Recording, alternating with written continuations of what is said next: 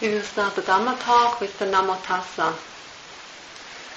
Namo Tassa Bhagavato Arahato Samma Sambuddhassa Namo Tassa Bhagavato Arahato Samma Sambuddhassa Namo tassa bhagavato arahato samma sambuddhassa.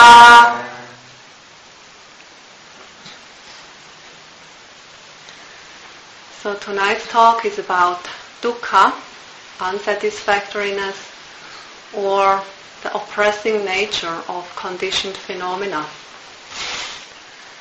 Last week, in a couple of talks, I talked about impermanence, anicca, the first of the three general characteristics. In the first talk, we looked at impermanence in a more general way, looking at the change of things, the arising and passing of things, their impermanence. And then in the second talk, we specifically addressed the question, how then is impermanence directly experienced? Because as you have seen, impermanence is a concept, a label, a name given to some experience. And so we have come to see that uh, to experience impermanence, it is by observing the specific characteristics of mental and physical phenomena, by seeing them as arising and passing away, by seeing them coming into existence and then disappearing, to see their change, the fact that they do not stay the same. Or, as we have seen one definition of impermanence is to see the non-existence after having arisen. And so today in this talk we'll have a look at dukkha, the second of the three general characteristics, and try to see how then unsatisfactoriness is directly, personally experienced. What is the actual experience of dukkha or unsatisfactoriness? Because again, suffering or unsatisfactoriness is kind of a, a concept, a label given to some specific experiences.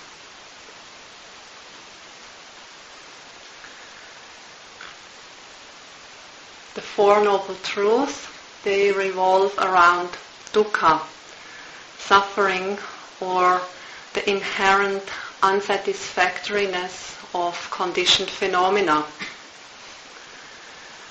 And this unsatisfactory nature of conditioned phenomena is due to their impermanence.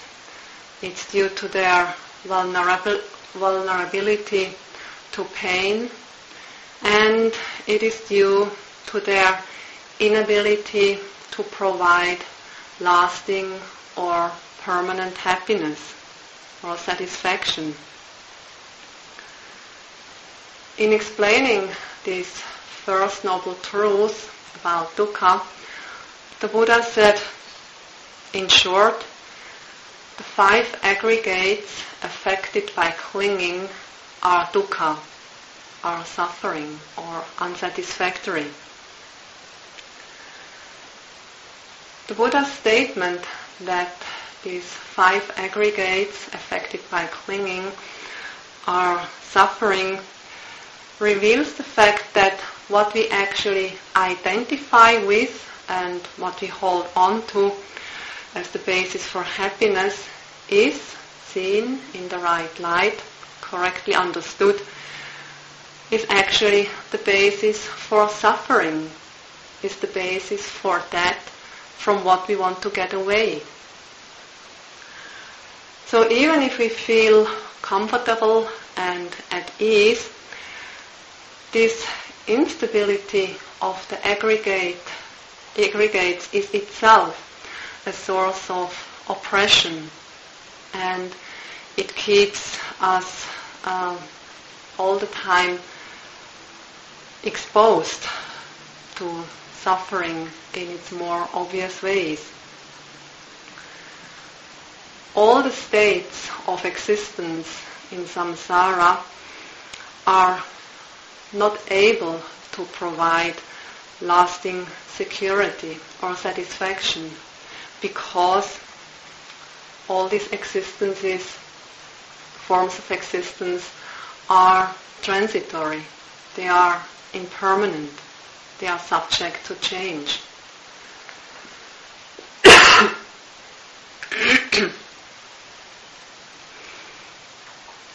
Once a monk called Venerable Ratapala, he explained to a uh, king Koravya, one of the kings living at the Buddha's time. So he said, Life in any world is unstable. It is swept away. It has no shelter and protector. It has nothing of its own. One has to leave all and pass on. Life, it is incomplete, insatiate, the slave of craving.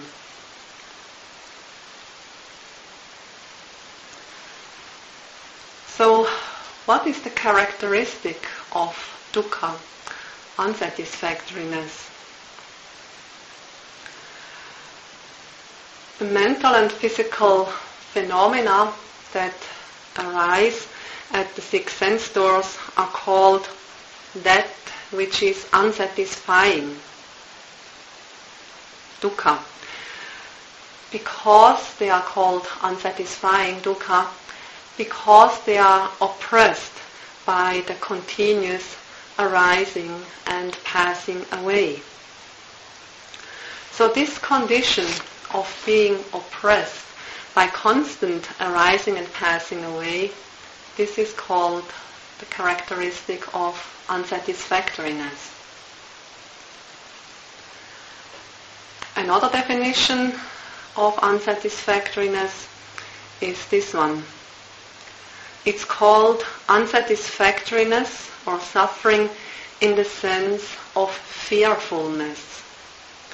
It is to be feared because whatever is impermanent can never provide a means for stable security.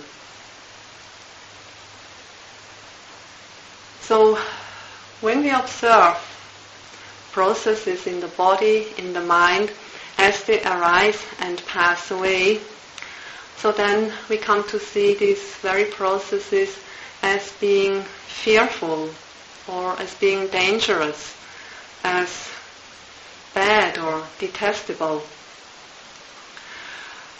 And because of seeing this phenomena in this way, then one feels oppressed by these phenomena.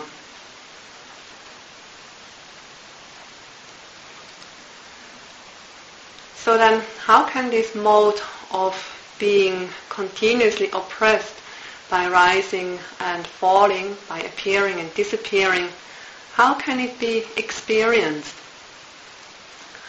And this happens by observing the individual characteristics of these mental and physical phenomena and seeing that they are oppressed by this constant arising and passing away. So again, like in the case of impermanence, it's by observing the specific characteristics of phenomena. In a minute I will go into that a bit further. There are three levels of dukkha or unsatisfactoriness. The first level is dukkha dukkha, which is the obvious form of dukkha, suffering or unsatisfactoriness, which refers to physical pain or mental distress. The second level is viparinama dukkha, the unsatisfactoriness due to change. And the third level of dukkha is sankhara dukkha. And this is the condition of being subject to arising and passing away. So of these three kinds of dukkha, sankhara dukkha is common to all conditioned phenomena. And is this, it is this sankhara dukkha, the suffering that pervades everything that is conditioned. As long as things, phenomena arise dependent on causes and conditions, they are inevitably subject to disappearance or to dissolution. And this disappearance of phenomena is fearful and dreadful.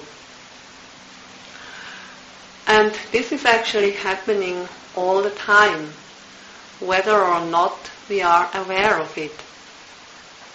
But when we finally take a closer look at these phenomena, at these processes happening in the body and mind, then we come to see this constant arising and disappearance of these objects, of these phenomena or processes. And when these processes are repeatedly observed over an extended period of time, then the mind becomes oppressed or feels oppressed and disgusted by this relentless process. If we do not carefully observe these processes in the body and mind that are constantly arising and passing away at all the six sense doors, then we cannot really see this nature of being oppressed by constant arising and disappearance. For example, if we constantly adjust our posture as soon as we experience any kind of discomfort or pain, then even the very obvious form of dukkha, the dukkha dukkha, uh, does not become apparent. And so if that form does not become apparent, then uh, also the other forms, uh, suffering due to change and the sankhara dukkha, do also not become obvious. They cannot be uh, seen. And so in this case of changing one, one's posture when there is slight discomfort or even pain, then all the three forms of dukkha uh, are not seen. They are not understood because they are covered over by the changing of one's posture. So on the other hand, if we carefully observe all phenomena that arise in our body and mind, as we observe them as arising and passing away at the six sense doors, then we come to clearly see that they are constantly arising and vanishing or dissolving. So for example, if we observe a sensation of heat in our body, first of all we see it on a very gross level. The heat somehow arises, stays for a little while, but then eventually disappears. Later on, with sharper mindfulness and better concentration, we can uh, discern more details in that sensation of heat. We maybe can see the heat as uh, little particles or dots of heat that are coming and going, or waves of heat going through the body, one wave after the other. And so we come to see the fleeting and impermanent nature of this uh, heat more clearly. Or when observing the movement of the foot in the walking meditation, for example. Again, on a grosser level, we are aware that a, steps, a step begins and then comes to an end. Or the lifting movement, we see at one point this lifting movement starts, we observe it through, and then we come to see the end uh, of that lifting movement. It stops, then it's no longer there. And as we have seen uh, last week, like in a movement, if we observe more closely and if our mind is sharper and concentration better, we can actually discern many smaller movements in the lifting movement. We can come to see that this lifting movement is actually consisting of many uh, little segments of lifting movements.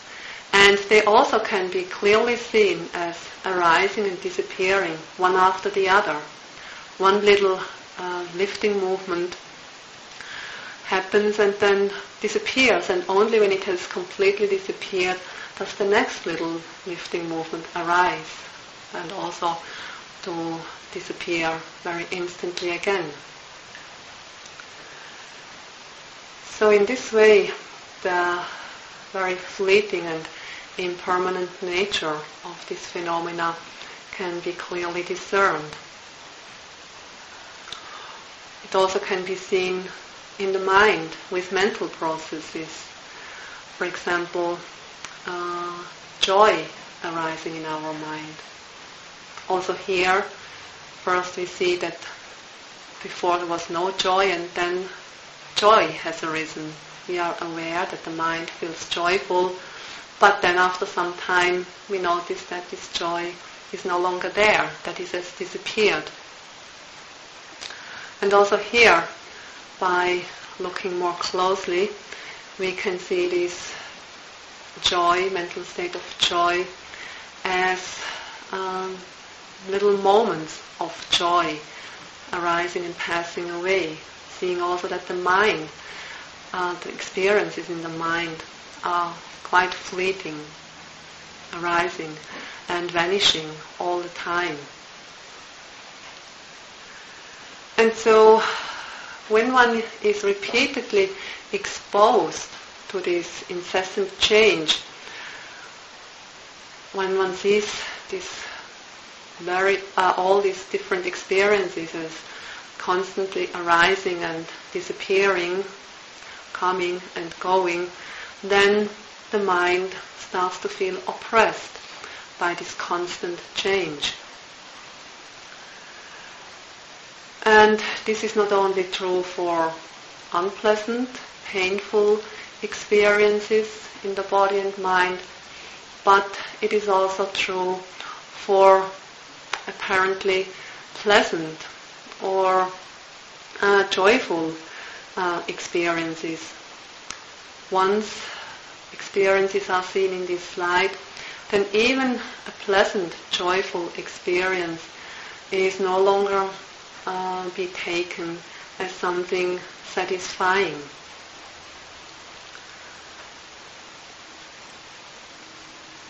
Because this joy or happiness or any other pleasant, uh, nice state is seen in the light of this constant change. And when the mind is exposed to this constant change over an extended period of time, then even though it's a pleasant, nice experience, this incessant change and disappearance uh, of phenomena becomes really oppressive, dissatisfying. One finds no longer satisfaction in that.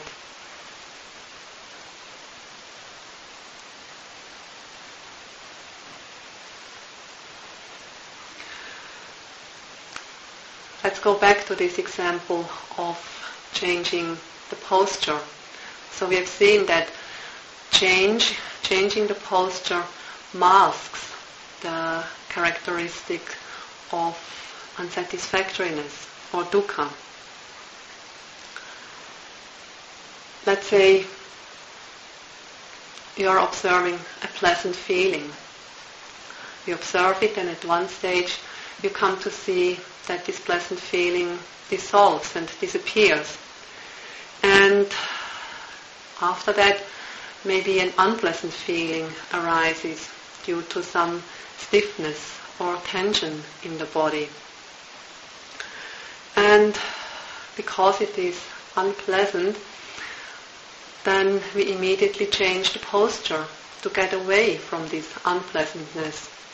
And as a result of changing the posture, the unpleasant feeling disappears and instead of that, a pleasant feeling then arises again. And because um, most people, they constantly crave for pleasant feelings, for nice experiences, so then the changing of posture is taken as an effective remedy to get away from an unpleasant experience. And so for many people, this seems the way to do it. If you don't like an unpleasant sensation, just change your posture, then you get away from it. And so this has become quite a, a habitual response to unpleasantness or uh, to pain. And as a result of this almost ingrained habit to get away from what is unpleasant or painful, people fail to understand the nature of dukkha in all its various uh, aspects. And so in by changing posture or uh, changing conditions to get away from unpleasantness, unsatisfactoriness, from suffering, then the characteristic of dukkha cannot really be seen, cannot really be understood.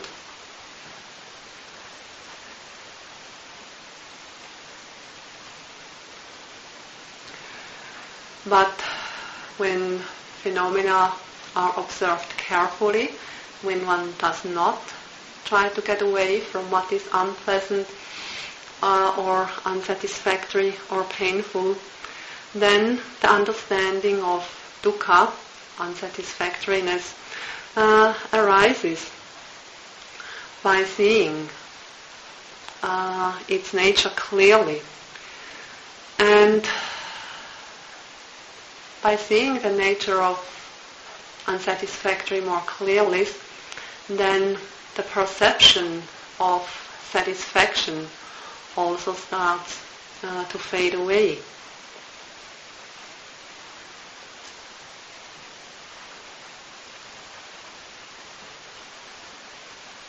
Because when things are uh, taken to be satisfying, satisfactory, then with this basic wrong view, we look at the world in a distorted, in a perverted way.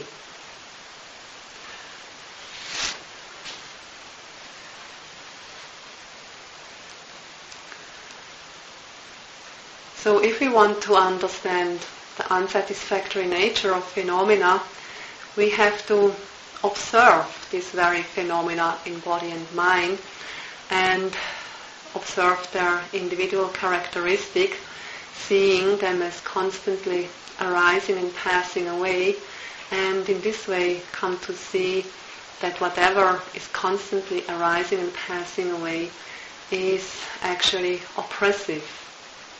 It doesn't uh, provide a basis for lasting or permanent satisfaction or happiness.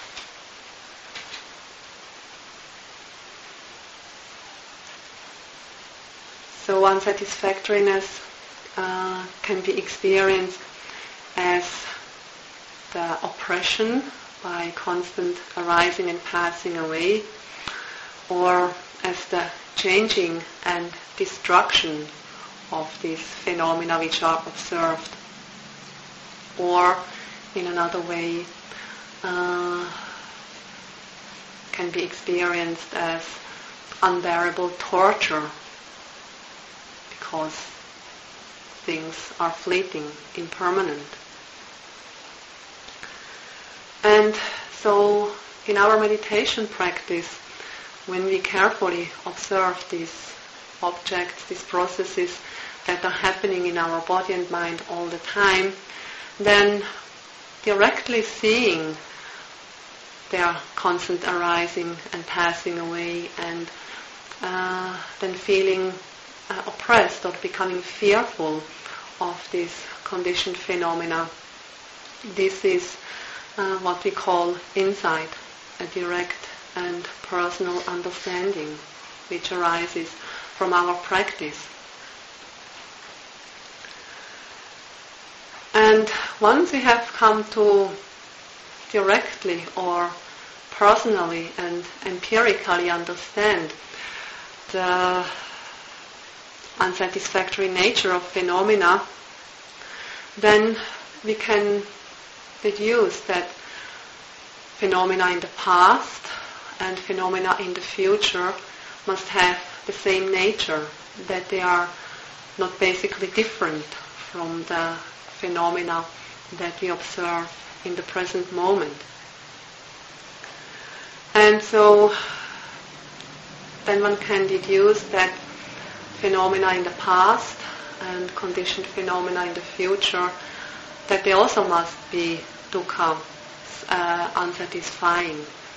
And so this understanding that comes about through reflection, this is called inferential knowledge of dukkha or unsatisfactoriness. And this understanding of dukkha, unsatisfactoriness, first empirically, personally, then also uh, the reflective type and the inferential type, this understanding starts to arise at the third stage of insight knowledge.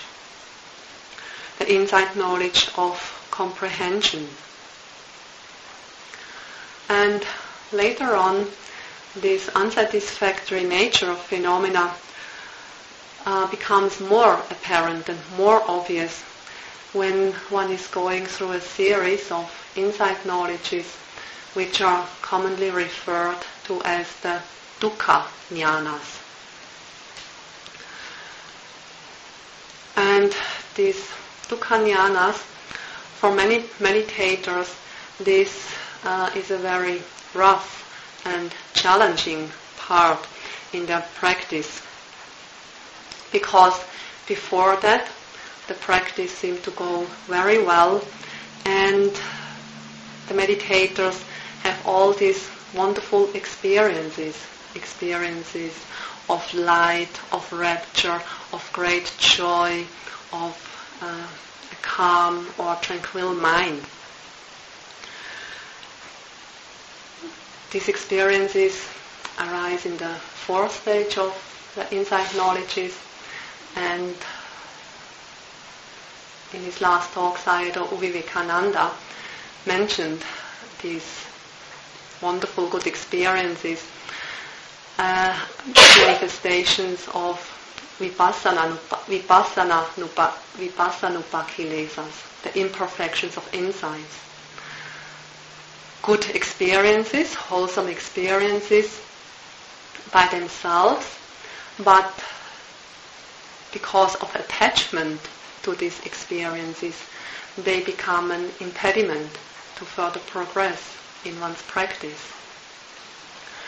And so, when they are carefully noted, then one proceeds, and so after that, things seem to deteriorate.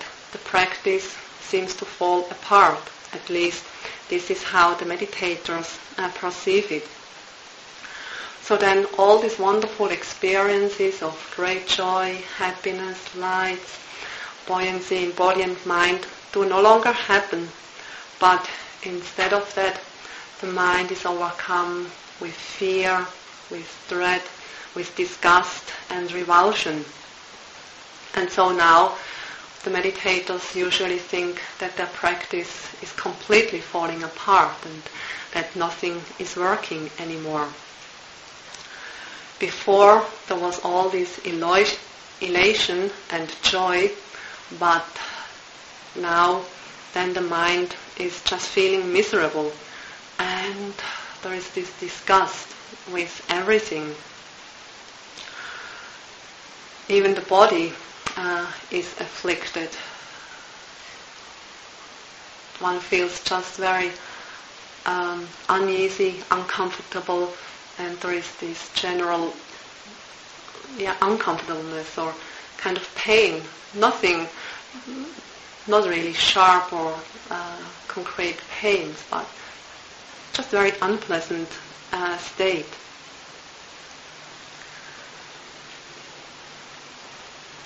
I remember so well when I was going through this phase in my early years in Burma. For example, we had to queue up in the dining hall before the meals, before breakfast and lunch. And just standing there waiting to go up into the dining hall, the body felt so uncomfortable, kind of painful, but not uh, sharp or uh, obvious pains in some parts of the body. I just had no ease in the body. Even if I was sitting down, then there was still this great discomfort in body. So this is quite a rough and challenging part uh, in the meditator's practice, but this is also uh, a very important phase in the practice because this phase proves to be the turning point in one's practice. In these dukkha we get a very good, big helping of dukkha, of suffering, and, you know, before whatever suffering or unsatisfactoriness we've experienced, uh, then just seems uh, that we have nibbled a little bit of dukkha before. But in these dukkha we get the real good helping. And then as a result of this deep and profound understanding of dukkha, there arises the desire to finally get away from all this misery.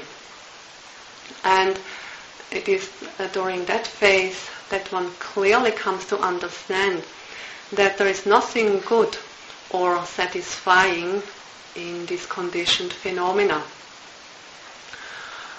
So then the realization dawns that it is only by getting away from these conditioned phenomena that one will be no longer plagued by them. And so then the desire for deliverance for, from these conditioned phenomena uh, arises.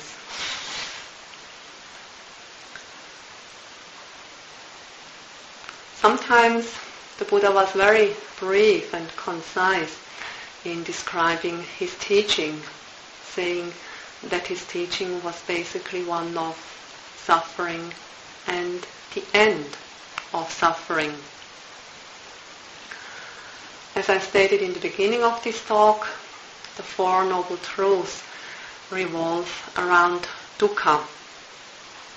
And during a talk on the Four Noble Truths, probably two weeks ago or so, I mentioned that the Buddha described the truth of suffering in his very first discourse. So if we add the five aggregates of clinging, then we get a comprehensive list of what is considered to be uh, dukkha or suffering, unsatisfactory. So this truth of suffering dukkha is expounded as twelve-fold. So we have the suffering of birth, aging, death, sorrow, lamentation, pain, grief, despair, association with what is unpleasant, separation from what is pleasant, not to get what one wants, and the five aggregates affected by clinging.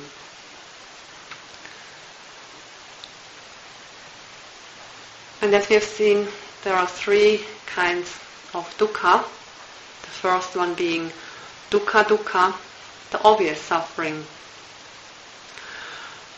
This is the obvious suffering that we can experience in our body and mind, such as pain, aches, tensions, stiffness, cold, heat, burning, itchy sensations, and so on. These are um, experiences in the body. Or dukkha on the mental level includes worry, grief, frustration, lamentation, fear, dread, anxiety, and so on. So this is quite obvious. And even animals experience this level of dukkha. Then the second level of dukkha is viparinama dukkha, the unsatisfactoriness due to change. So this kind of dukkha is already a little bit more difficult to understand. So when it is said that even an un, uh, a pleasant experience is dukkha, then people get a bit puzzled and perplexed. So they think, when something is enjoyable and pleasant, how can this be dukkha? How can this be uh, unsatisfactory? For example, somebody is enjoying the beautiful view from the top of a mountain. And so at that very moment of looking all around at the gorgeous scenery of many more high uh, mountains, it seems to be an utterly pleasant, enjoyable experience. So where is the dukkha in that experience?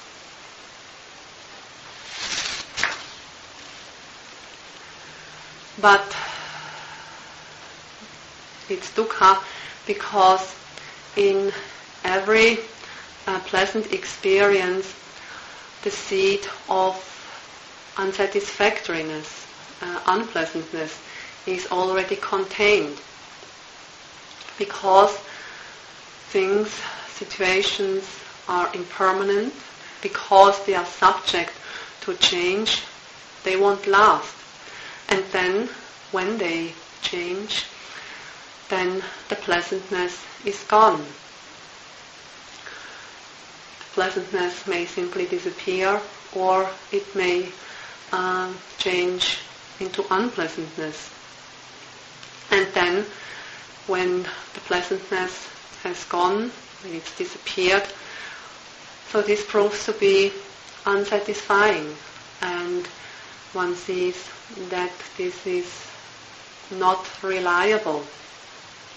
So even it was even the fact that it was a very enjoyable and pleasant experience, but it cannot be the source of lasting and permanent satisfaction or happiness.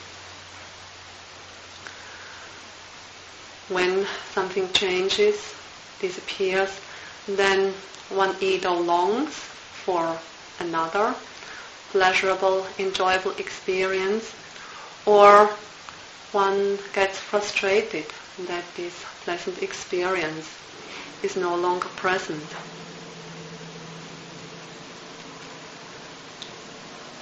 In one of his suttas, in English it's called Born from Those Who Are Dear, the Buddha used a number of questions to make the person understand that even those who are dear to us are a source of suffering.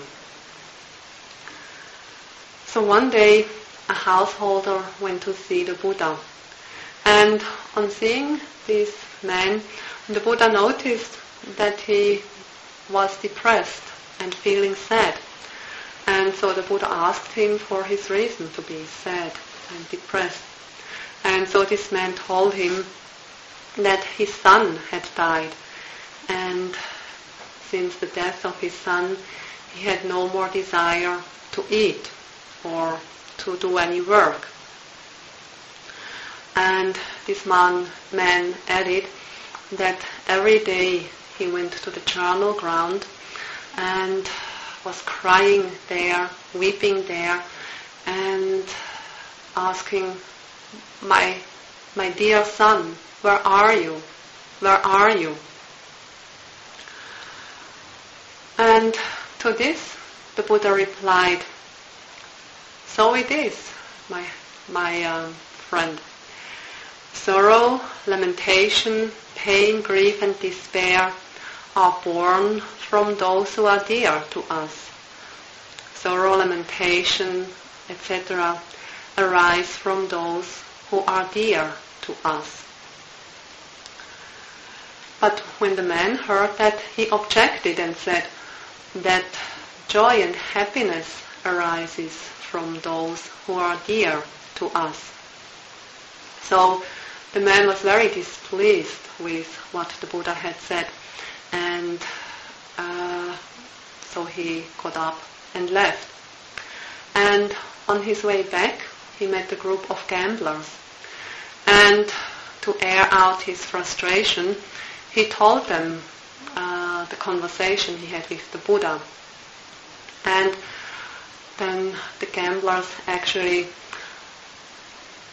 told him that, yeah, he was right, that joy and happiness arises from those who are dear to us. Of course, the man was very pleased to hear that. And it is said that eventually this story uh, reached the palace, reached the palace of King Pasenadi of Kosala. And he related that story to the queen, Queen Malika. So he told her that the Buddha apparently had said pain, grief, lamentation, grief, and despair are those are born from those who are dear. That it arises from those who are dear. And Queen Malika said that if the Buddha was saying so, then it must be so. But the king got quite angry at that and said that Malika always approved of everything what the Buddha was saying. But in this case, it was obviously not correct what the Buddha was saying. Because how could grief, sorrow, and despair arise from those who are dear uh, to one? And so King Pasenadi got a bit angry and sent Queen Malika away. But Queen Malika was quite a clever woman. And so she called one man and instructed him to go to the Buddha and inquire about this uh, statement. And so then the Buddha gave a quite a lengthy uh, explanation to this man. Among other things, he said that at one time in the, the town of Savatthi, there was a certain woman and her mother died. And with the death of her mother, that woman uh, actually went mad and she lost her mind. And the Buddha added many more examples of people getting beset by worry, grief, and despair after the death of their beloved ones. And as a last example, the Buddha was getting a bit more drastic, and he said, one time there was a woman who really loved her husband, but the relatives of this woman wanted to divorce the woman from that man and marry her to another man. And so when the husband heard about that, quite cruel, the man cut the woman, his wife, in two and then committed suicide, thinking that with that they will be together in the afterlife. And so this man had uh, well noticed, memorized what the Buddha had said, and so he went back to the palace and reported the whole conversation to Queen Malika. And then Queen Malika in turn went to her husband, King Pasenadi, and she asked him, Is the princess Vajiri, one of their daughters, is she dear to you? And King Pasenadi answered, Oh yes, Princess Vajiri is very dear to me. Then Queen Malika asked, What do you think if the Princess Vajiri were to become seriously ill or if she were to die?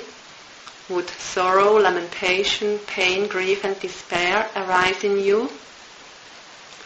And to this King Pasenadi said, if she were to become seriously ill or if she were to die, how could sorrow, lamentation, pain, grief and despair not arise in me? And then Queen Malika said, well, it was with reference to this that the Buddha said, sorrow, lamentation, pain, grief and despair are born from those who are dear it arises from those who are dear. And after that, Queen Malika went on to ask about other persons who were dear to the king. And eventually it dawned in the king's mind and eventually he came to realize his wrong assumption and he came to understand that actually grief, lamentation, and despair arises from those who are dear to one.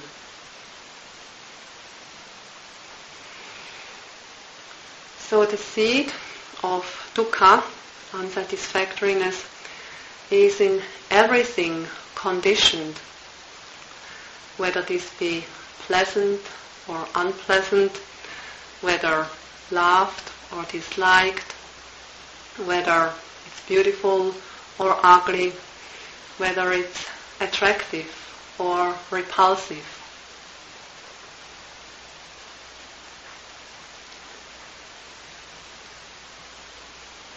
Then the third kind of dukkha is sankhara dukkha. And this means being oppressed by the constant arising and passing away of conditioned phenomena. And this kind of dukkha is quite difficult to understand for those who do not practice meditation. First of all, those who do not engage in meditation practice, the constant arising and passing away of phenomena is not seen. It's not really understood.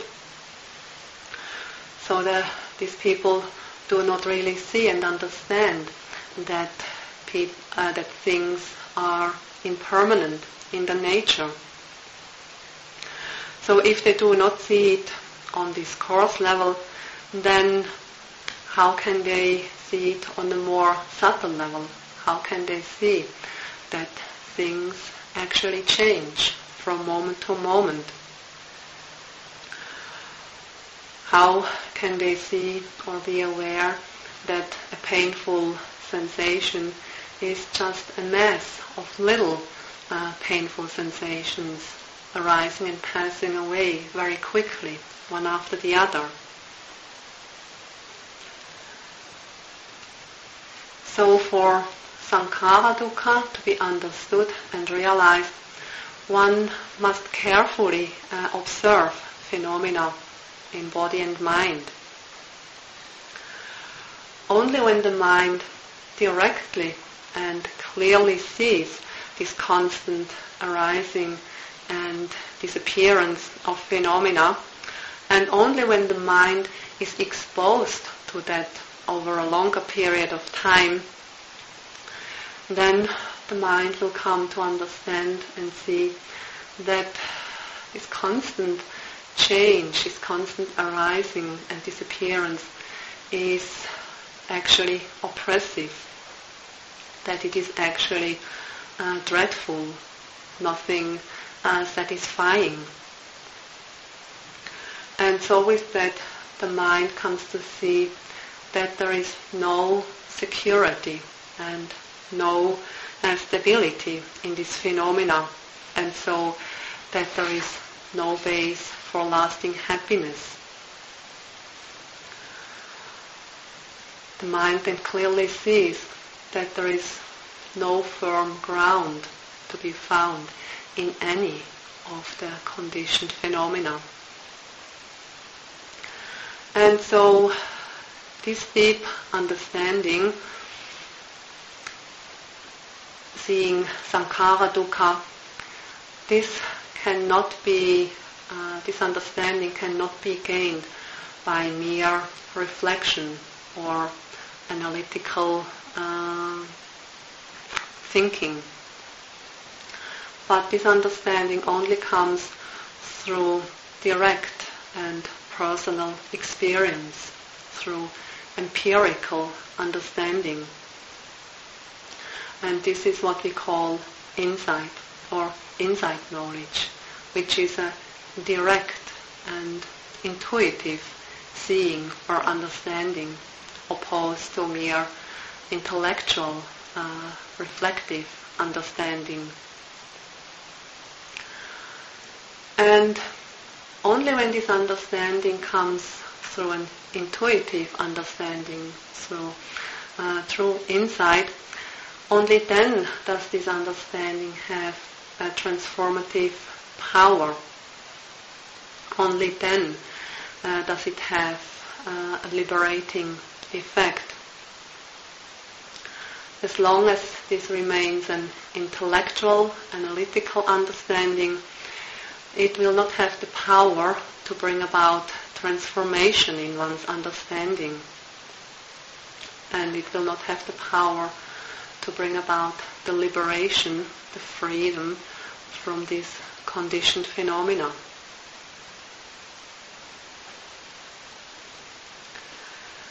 The fact that all conditioned phenomena are of the nature of dukkha, unsatisfactoriness, is also expressed in the teaching of dependent origination.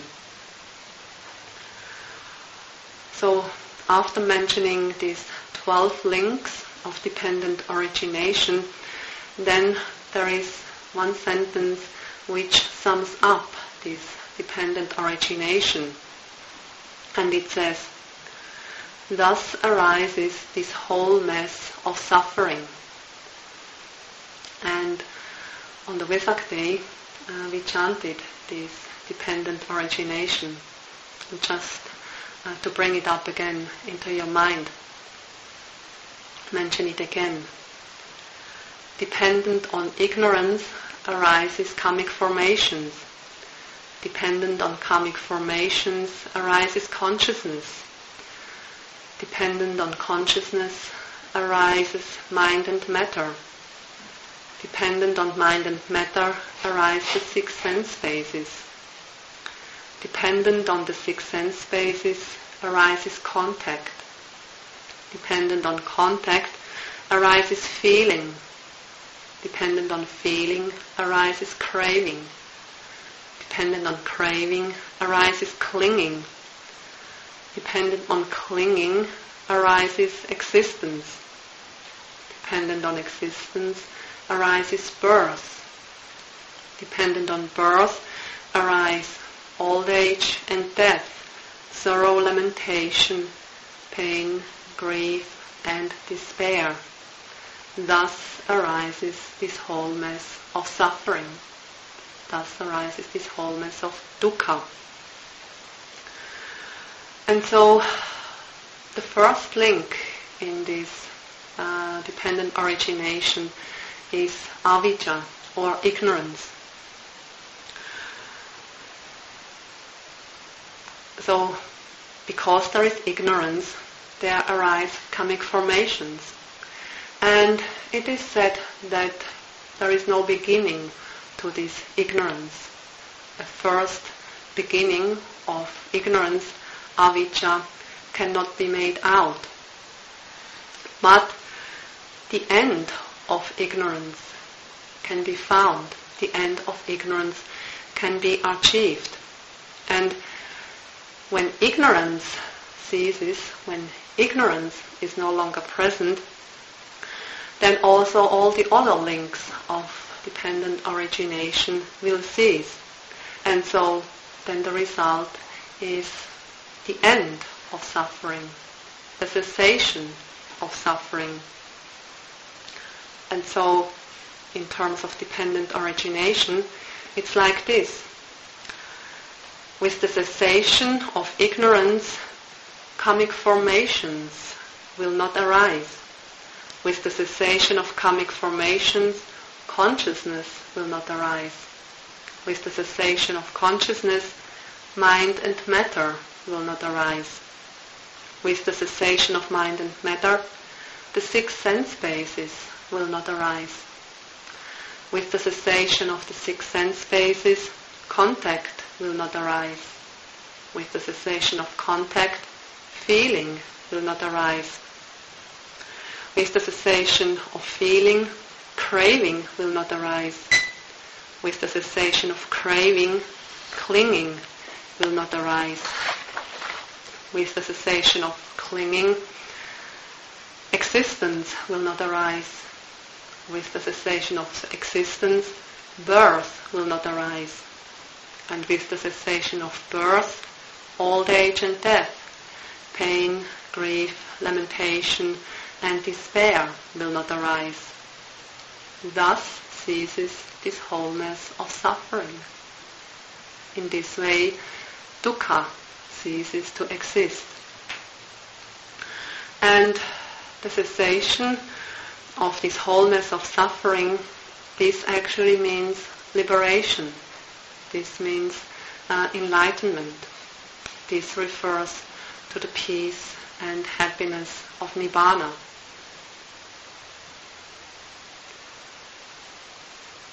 So, to sum up,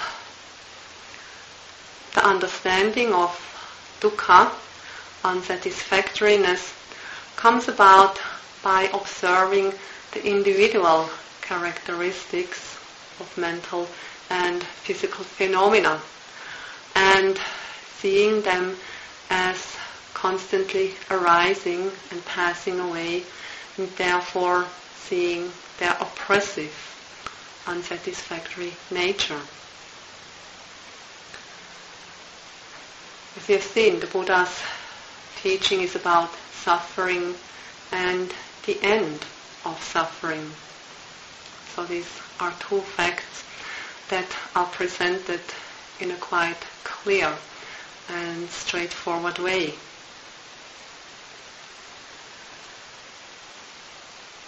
The Buddha's teaching, yes, it's quite clear, straightforward, and in a sense it's also quite radical Buddha's teaching is not only a means to alleviate weaken our suffering and make our lives a bit more comfortable and at ease. But the Buddha's teaching point, points to the very source of our suffering and it also gives us very clear directions of how to make an end to suffering, of how to overcome all our suffering. So with this, let's conclude our talk. So may all of you be able to clearly understand dukkha, unsatisfactoriness, and may you be able to experience the end of dukkha.